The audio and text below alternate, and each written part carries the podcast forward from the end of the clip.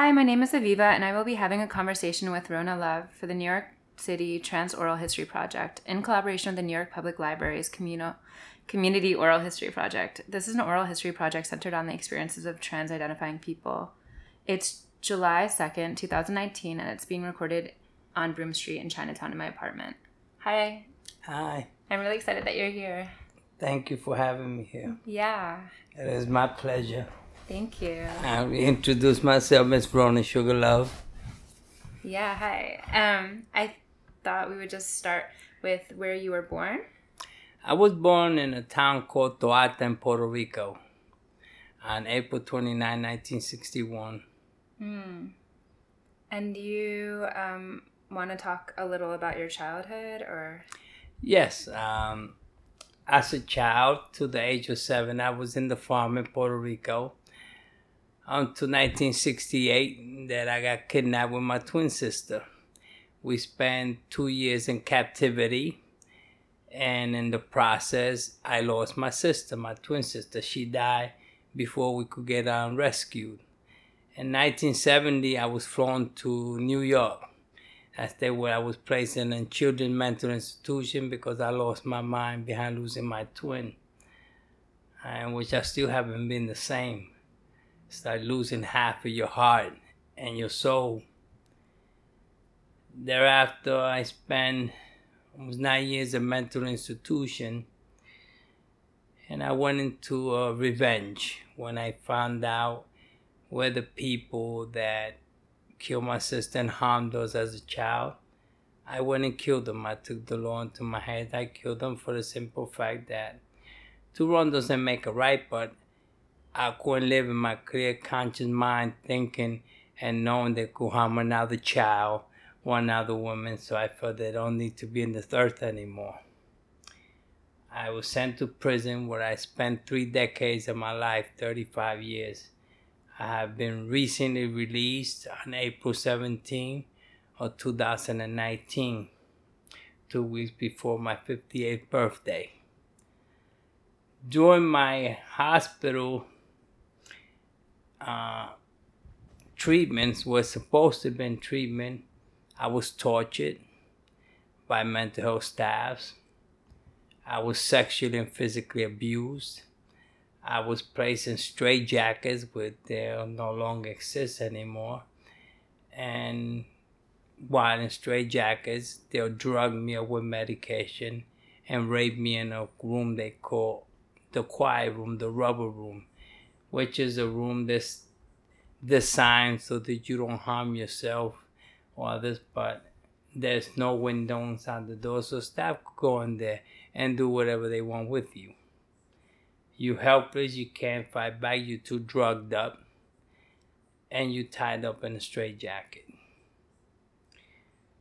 After that experience that I was incarcerated for the murder, for double murder, uh, my first years of incarceration, I suffered the same thing um, physical and sexual abuse by other prisoners as well as correction officers, guards that are supposed to be protecting us. I tried to commit suicide several times. I cut my veins because I was tired of the pain that was never ending. You think that when you're incarcerated that you will be protected. No, you won't.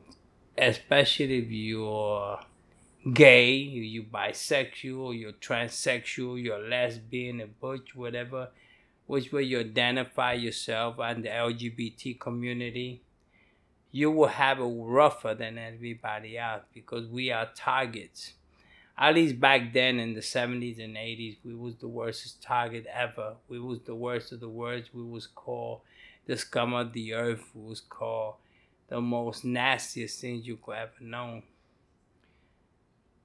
You come in there as a human and while you in there you become a human animal. You do things that you never thought you would be doing in life. You are subject to so much craziness that your mind becomes adapted to the environment, the negativity in the environment. Through the 90s or to the beginning of the 2000s to 2015 and 2016 was the last experiences I had in prison and mental health with sexual and physical abuse. In 2015, after I filed a complaint against a deputy superintendent of security, he had them place me in a mental health observation cell. What they call a mental health observation cell, it's a cell that's designed in mental health that has nothing. You, they take your clothing away. There's no bedding there's no mattress. You're sleeping on a steel frame. And it's a torture. It doesn't help you although what it do to you, it makes you, it deteriorates your mental state of mind and it makes you want to commit suicide instead of helping you calm. And in the first place, you wasn't supposed to been there. So they drive you crazy to justify putting you up there. After my third day up there, I was called one afternoon, was in June. I never forget. They said that I had to go to medical, see medical. So before you come out, you have to put your hands behind your back. There's a there's a mesh door, steel door, with a slot on it that they open. You put your hands through there from behind, and they cuff you before they open it. They're supposed to for security reason and for protecting them and protecting yourself. So when they took me out, they I came out like I'm going to a medical unit. So they put me in a side room that they have there where they use for interviews during the daytime. It was on the 311 shift. It was around 5 o'clock in the afternoon. So they put me on the wall. When I was on the wall, all of a sudden, some other officers came and grabbed me by my leg and took me down to the floor. They started punching me and in my ribs and slapping me in my face and telling me, This is for Deputy Superintendent Piccolo, send you this and say hello. And then they spread my legs open and they took a baton and wrapped it on my rectum. I lost my mind. I was really gone because I thought I'd never experience that again. You handcuffed, you helpless, they're holding you down and there's nothing you could do. So I lost my mind and I was placed on a, on, on a call emergency PK, which is a transfer out of that facility to the Sing Sing Correctional Facility, where I was placed in their mental health unit. And because they seen that I was in functioning to right, they sent me to the Central New York Psychiatric Center on December 30th, 2015 on February 2016 while at the Central New York Psychiatric Center, staff got mad at me for some apparent reason. I never knew why. And they said that I was acting violently and that I was acting like I was going to harm. So, so they took me to what they call now a five point, which is the replacement of the uh, straight jacket. So what they do is they strap your hands, they strap your waist, they strap your legs, they strap your neck, and they strap your forehead. So they pin you down like you're getting ready to get executed in the electric chair.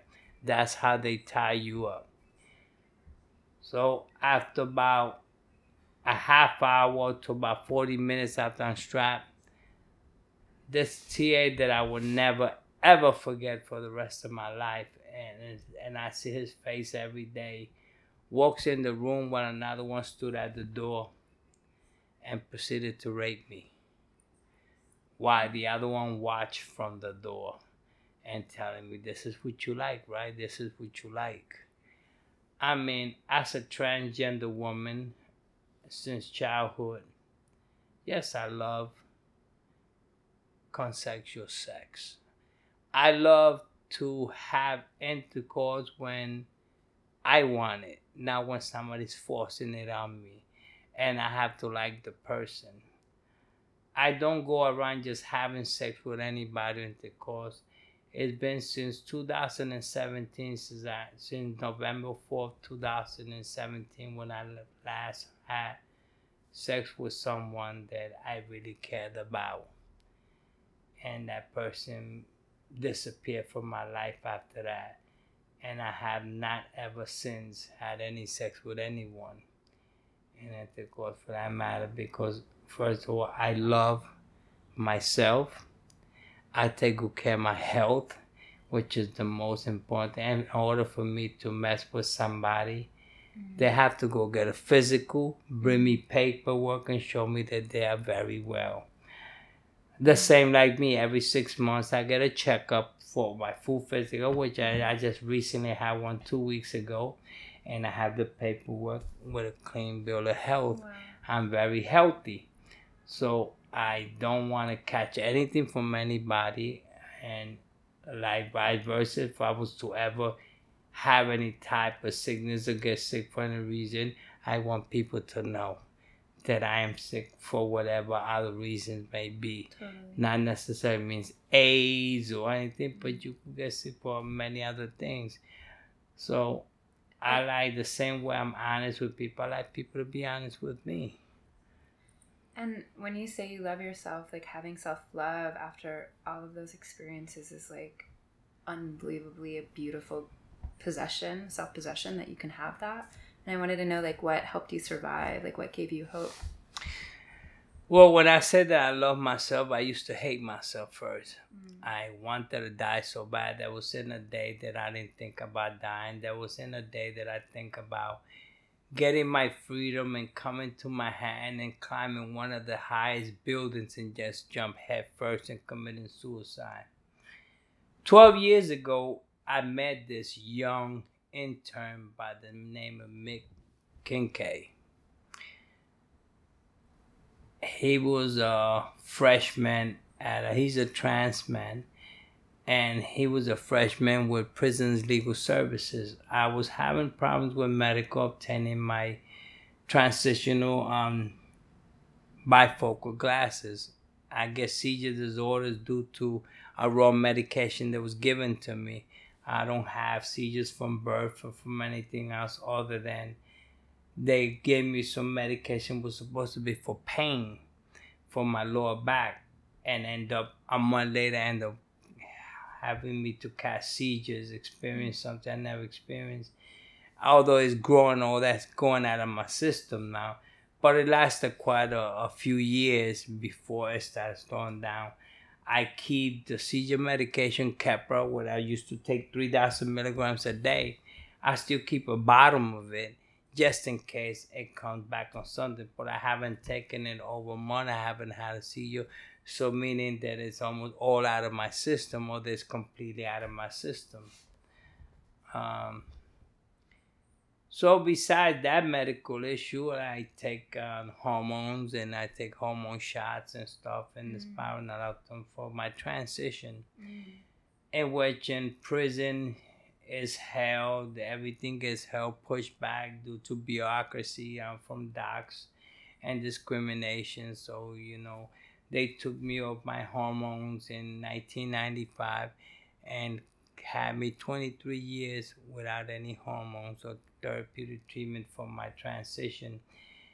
And it caused me to lose whatever I already had developed since 1982 as far as my breast was concerned.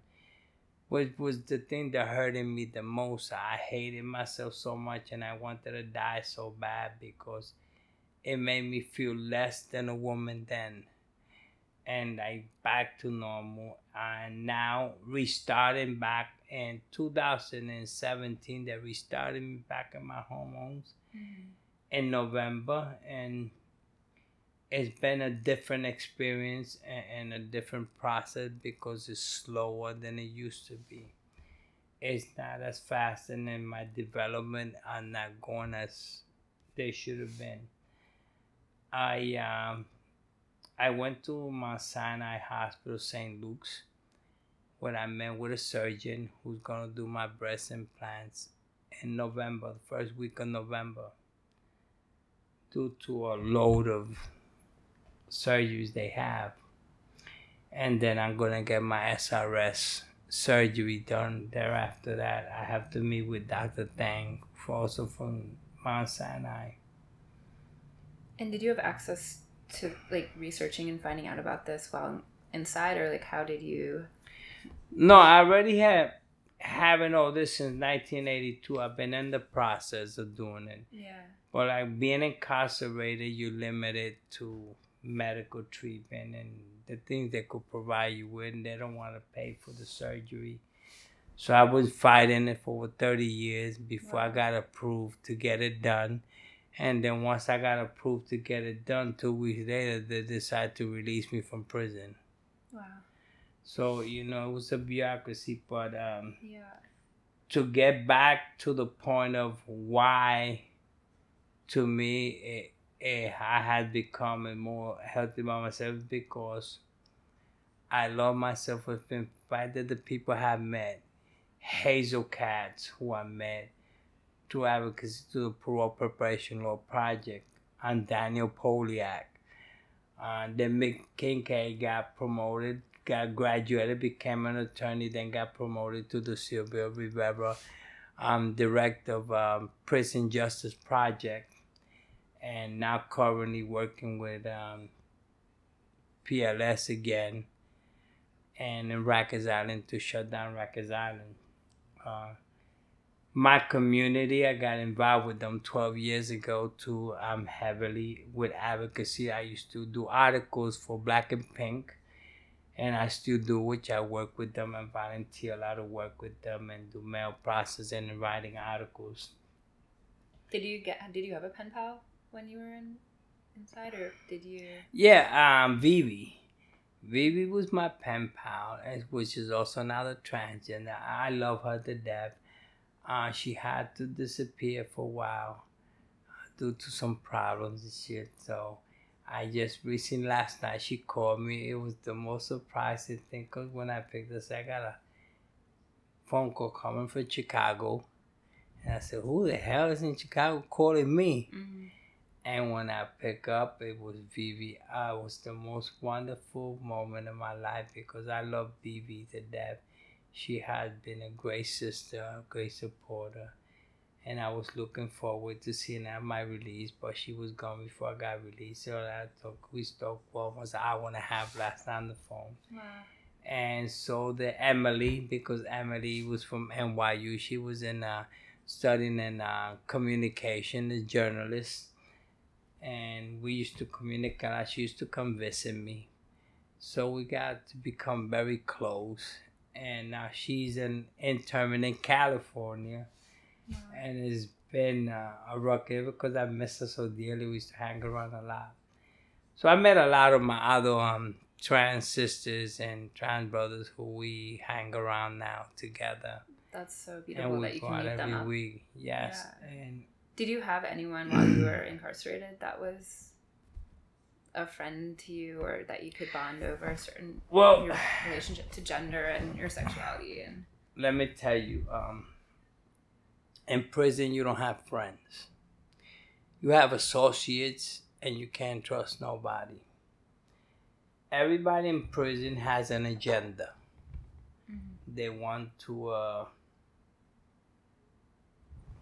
they're only close to you for two reasons.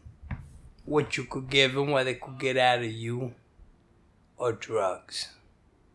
And these are the biggest problems we have our community is divided in prison. Why? Because they're all busy going in each other's throats. And it's one of the promises I made that when I get out, I, we have to unify our community in order for us to succeed and get what we want to be strong in progress. We all need to unify as one. Mm.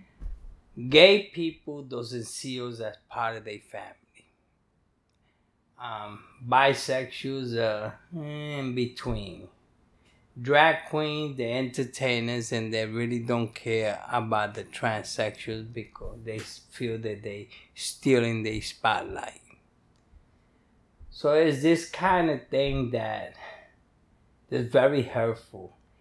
I mean, I, I said the story before, and I said a thousand times how you greet a gay couple and they respond back to you is fuck you bitch. You know, that hurts. That hurts deep because you still my brother.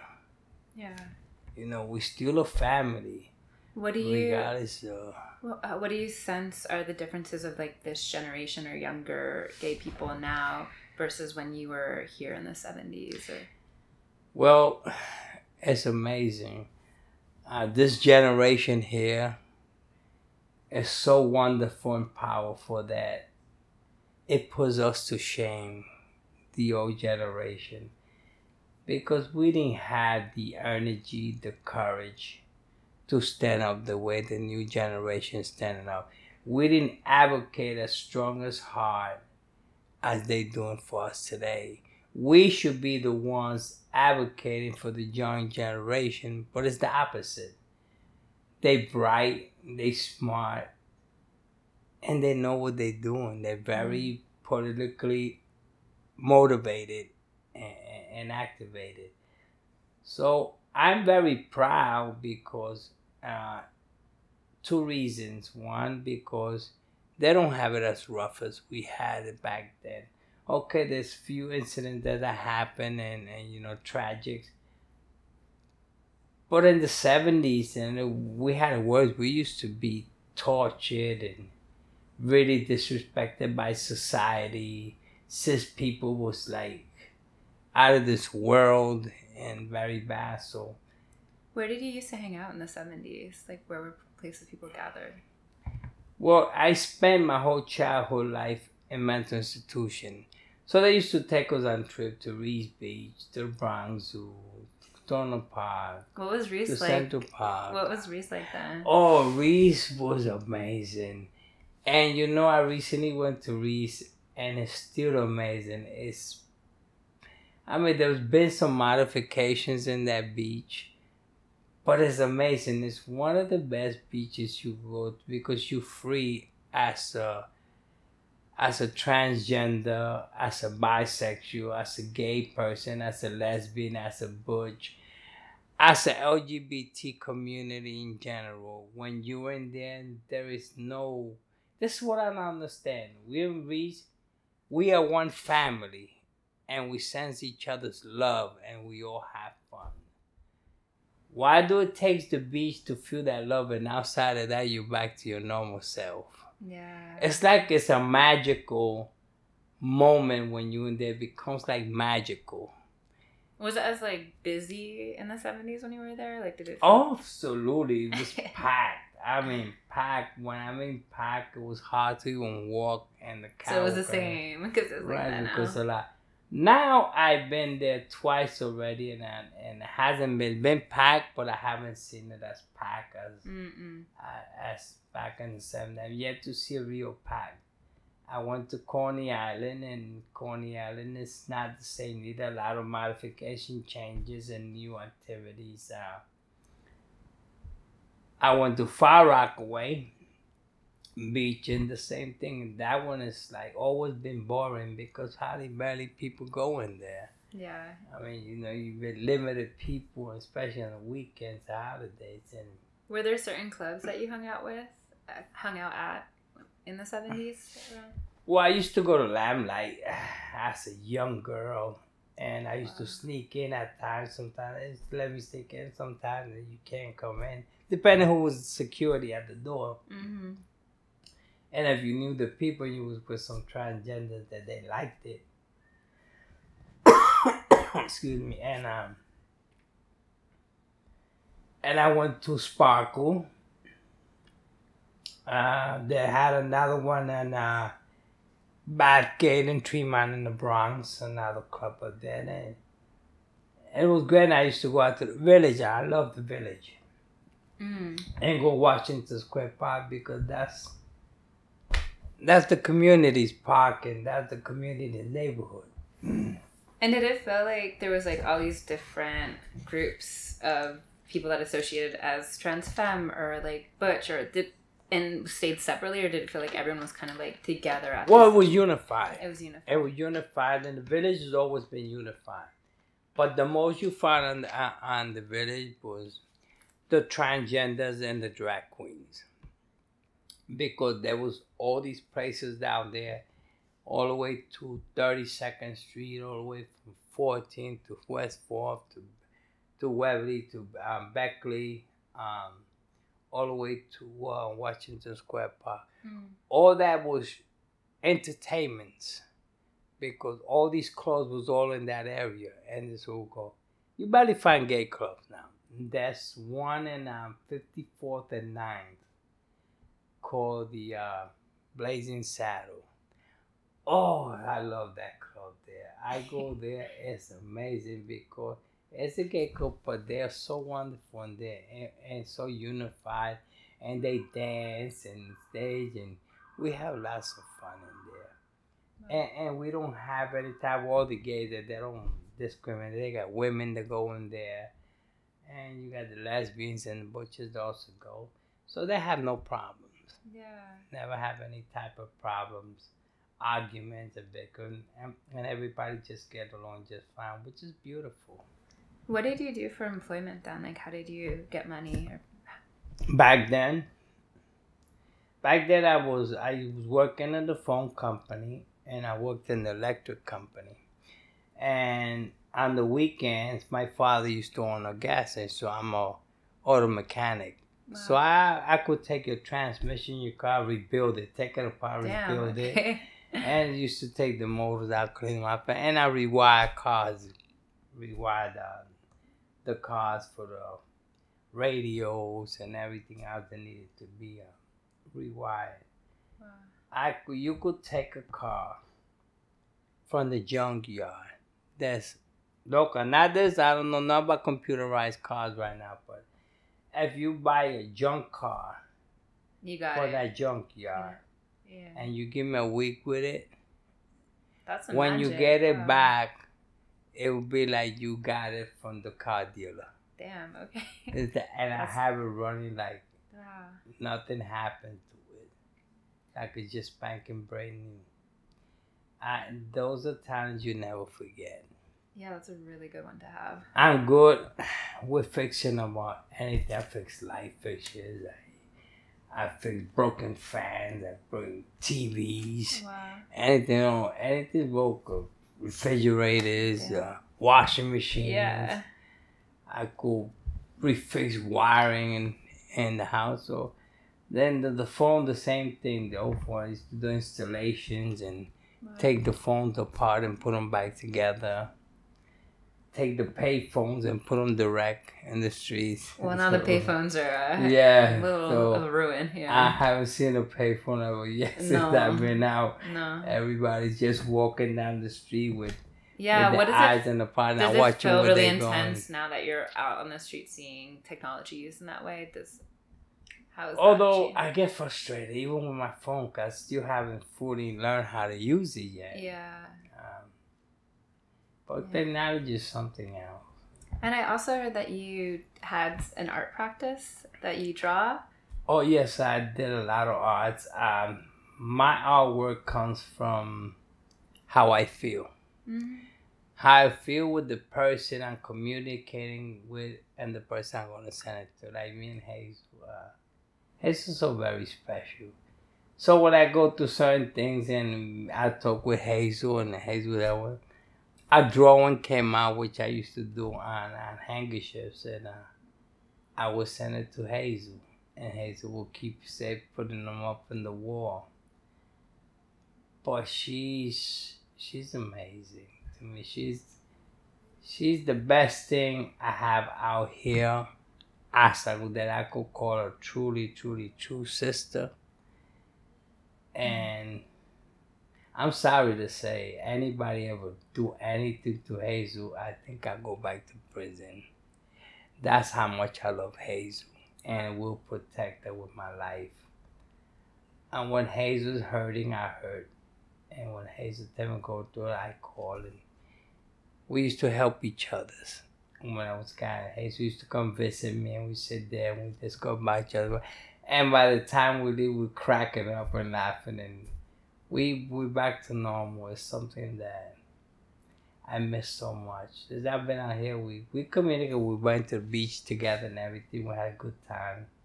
Well, because I mean it's beautiful you had relationships with people on the outside and I'm wondering what you could share with us about what people need on the inside now like what you think would definitely help raise their spirits give them Well, what what what people need if they sincere about turning their life around, using their bad experience, whether it was intentional or unintentional.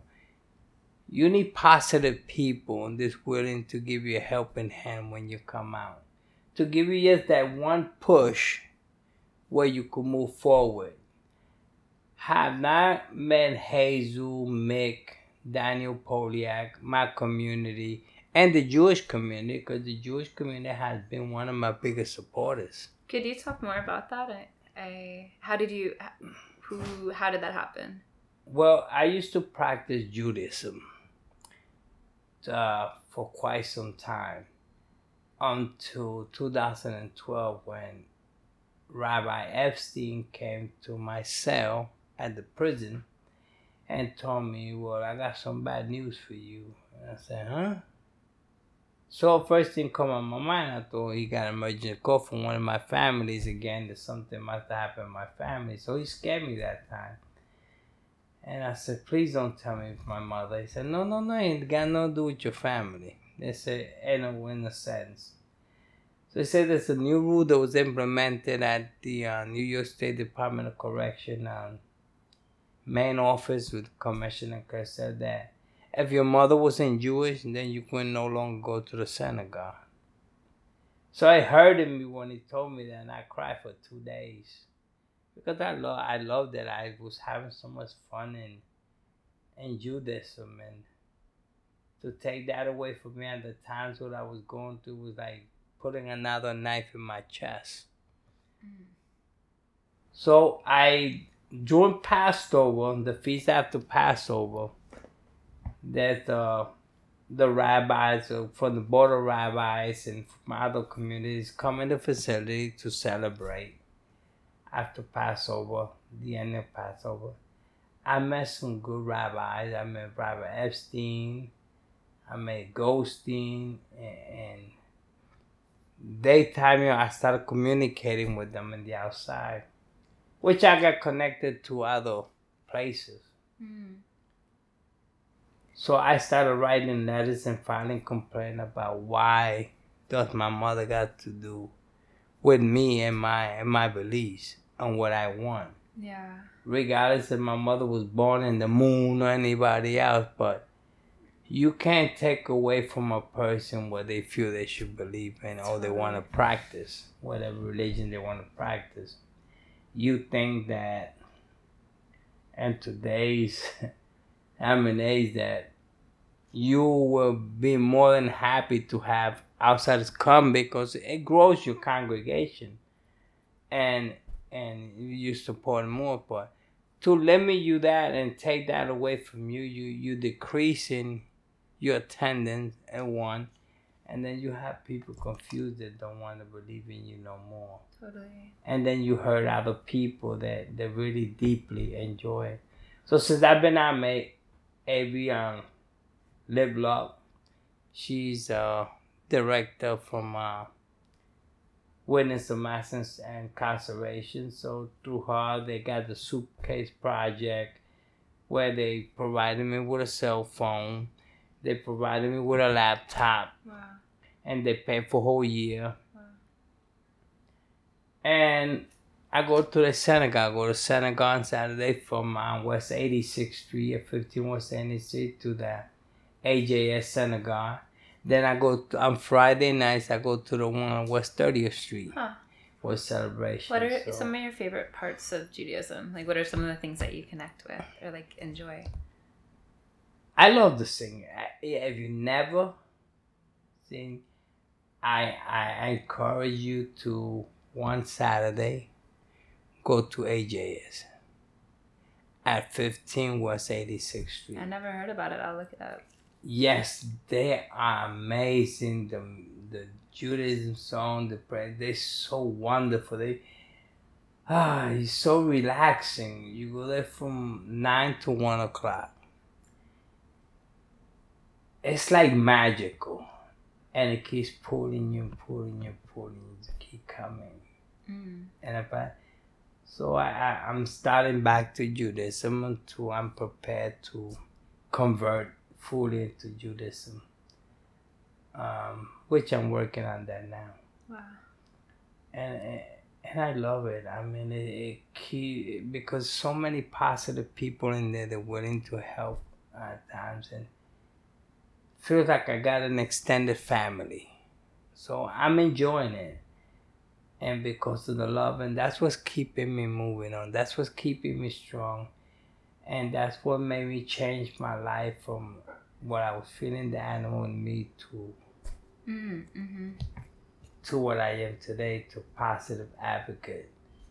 And what else are you working with as an advocate? You said um, pink and black, and Black and Pink, I mean black and pink. Yeah. uh, Sylvia Law Project, the um, Parole Preparation Project, and I do advocacy for my community, for the LGBT community. And wherever else they need me, they call for me to help, I'm there. Because, you know, if I don't get tired of saying it, that the only way that society will be educated if we educate them by talking. If you hold it back, it bottles in. And when something bottles in, it, just like takes you back to it, and, and you just go stir crazy. Totally. Yeah. How do you get all this energy? You just have so much to give right now. It's beautiful. The energy I get from the love I get from the people in society. The love is what energizes me. Mm. When I see the love and the appreciation in people's eyes, when I speak, when they see me, see, the eyes never lie. So when you communicate with someone, you see in the eyes and they tell you something, you automatically know that person is lying, they're telling you the truth. And when I see there's so much more truth than there is lies, it gives me more energy to move on and continue doing what I do. Mm. but it's been the most I never had so much fun and feel so much happy in my life that I do now. And that's thanks to this new young generation that is so brave eh, and so open minded and have no rocks in their tongue. They will speak their mind, they will tell you how it feels. Sometimes they make me feel like a dummy. Well, there's just also a new Because evolution of they are so language that's smart. happening. Yeah. I heard you didn't like the word queer. No, I don't like queer. Could you explain why? Queer to me is like a curse, like a bad word to call somebody. I don't know how somebody could identify themselves as queer. Either you are a woman or you are or you're gay. But to be queer is the opposite of what you call a black person the N word. That's how I look at it. Mm. To me, it's, offensive. I used to to write to his name was Dante, Redante. He was a social worker working with uh, the Sylvia Law Project, but he moved on. He used to say he's queer. And I expressed it to. So, okay, yeah, okay, no, we don't use that word. I agree with you. It's a bad word. And or don't identify yourself. And if you don't identify yourself, I think they won't. What are you afraid of? You need to identify yourself. No such thing as you don't have no identity. It's like saying you don't have a name. Mm. So if you are having sex with another male, then you are gay or that you either transsexual. If you don't want to look like a girl, dress like a girl, then you are gay. All that queer, weird, nah. I don't believe in none of that. I believe only in three definitions. That's the gay people, the transgender, the lesbians and butchers. Mm. Because they are I mean, we represent who we are. I don't care what people think. People could say whatever. Those who agree with me, I in. My heart is always with them. Those who don't, I always say, yeah, kiss my ass. I mean, you know, because actually, if we continue to feed into what society wants you to do, we become a robot. So you're never going to be happy because you're going to be trying to please everybody else and not pleasing yourself. Mm-hmm. So you deny yourself happiness just to please somebody else. Or you worry how people going to see you or what people going to say about you. Just like when you put your clothes on. Oh, if, if people going to see me like I'm this, and forget about how the people see you. See yourself in that mirror. And if you love what you got on and what you put on, you feel beautiful in that, then you walk out that door because you know how you feel, not how they feel. So you're gonna act on their feelings. No, yeah. You're gonna be crazy. I mean, it puts you to depression more. That's what a lot of girls. That's what I understand. Models, they they psychologically they fuck them up. You can't be fat. You gotta be skinny. You gotta be this and you make them starving and and harm themselves physically. Accept it. Get big girls, the medium girls, the skinny ones, the small one. It comes in all sizes. So let them be who they want to be. Let them enjoy it, and you see there's more progress in life with that way. Um, is there anything else you want to share with us? Well, the only thing I like to share that for the new young generation that I would love to see is that more advocacy in the communities about unifying, by us unifying as one family, the gays, the lesbians, the butch, the drag queen, the transsexuals, the bisexuals. We are just one family. We're just one thing, human beings the only definition to us is humans. We are human. Human with whatever desires we have to have in life. We deserve to be happy. We need to be unified so that that way we be able to accomplish everything we want in life. Because if we don't unify and we divide it, how we expect to survive? Why you wait to to June to celebrate pride or celebrate who you are? because we're not celebrating pride. We are proud of ourselves day, day in, day out. The minute you wake up to the minute you go to sleep. Mm-hmm. If you don't feel your own pride, your own love of who you are, you never will. You have to identify with your heart. Every day of your life, all day. Live each day as is your last day. Because tomorrow is not promised to no one. So if you don't deprive yourself of happiness or whatever you want, whatever you want, go for it. Don't be afraid. If you like someone or you want to be with somebody, whatever you want, don't be afraid to ask them. The worst thing that could happen, that person tell you no, then they don't mess around. But at least you acted on your own emotion, not someone else's emotion. So do what you feel be who you can be. This is like the army. Be all that you can be as long as you're happy doing with what you do. Don't ever let nobody take you down. Don't let words when people degrade you, oh, you ugly bitch, oh, look at that motherfucker, oh, oh don't type of languages the society sometimes tend to use from these degraded people in society. Let it go like the wind, go in one ear and blow the other one when somebody tells you something negative, tell them something positive. When negativity is hitting you, you hit it with positive, you respond back with positivity. It's the only way you're to survive. If you respond with negativity or with violence back, then you're to be like me. You'll find yourself behind bars for a very long time and suffer things that I never want you to suffer. Because when you go in that prison system, it's like signing your life to hell and the devil. Because that's how you're going to be acting in prison. Mm-hmm. and that's the way they're going to treat you. Like you one of those demons that they need to kill. Other than that I'm happy, be happy, keep going, keep advocating, don't stop, don't let your energy wear out.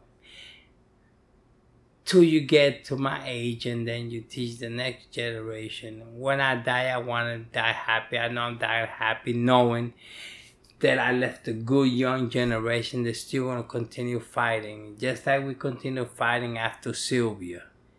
We still fighting. We fighting for you now. And then the next this generation when they get to that state they will fight for the next young generation. So this is the only way but we can't do that if we don't stay unified. We don't spread the love amongst each others and we have to respect ourselves and respect others so they can respect us in society. Don't be a douchebag. Be a bear like a marshmallow, sweet as a marshmallow and soft as tender. It'd be the best way to describe it. Thank you, Rona. I thank you for this opportunity and for giving me the chance to let the probably young generation know that although we go through what we go through in life, we have better things to give. Don't let your heart take away your passion. Don't let the bad things deter you from being who you want to be into progress. Okay, we get delayed, you run into bumpy roads, but you lift yourself back up and you show them, don't let them win you win. Beat them at their own game because if you harm yourself, you kill yourself, they win. Because look, we met, so they go to the next one. Mm. So you don't let them know. You stop them in your tracks. You become that roadblock to them. Make them go away. Be happy. Keep moving around. Enjoy and keep spreading the word around. Don't stop. Don't sleep. All right. I love your world, my heart.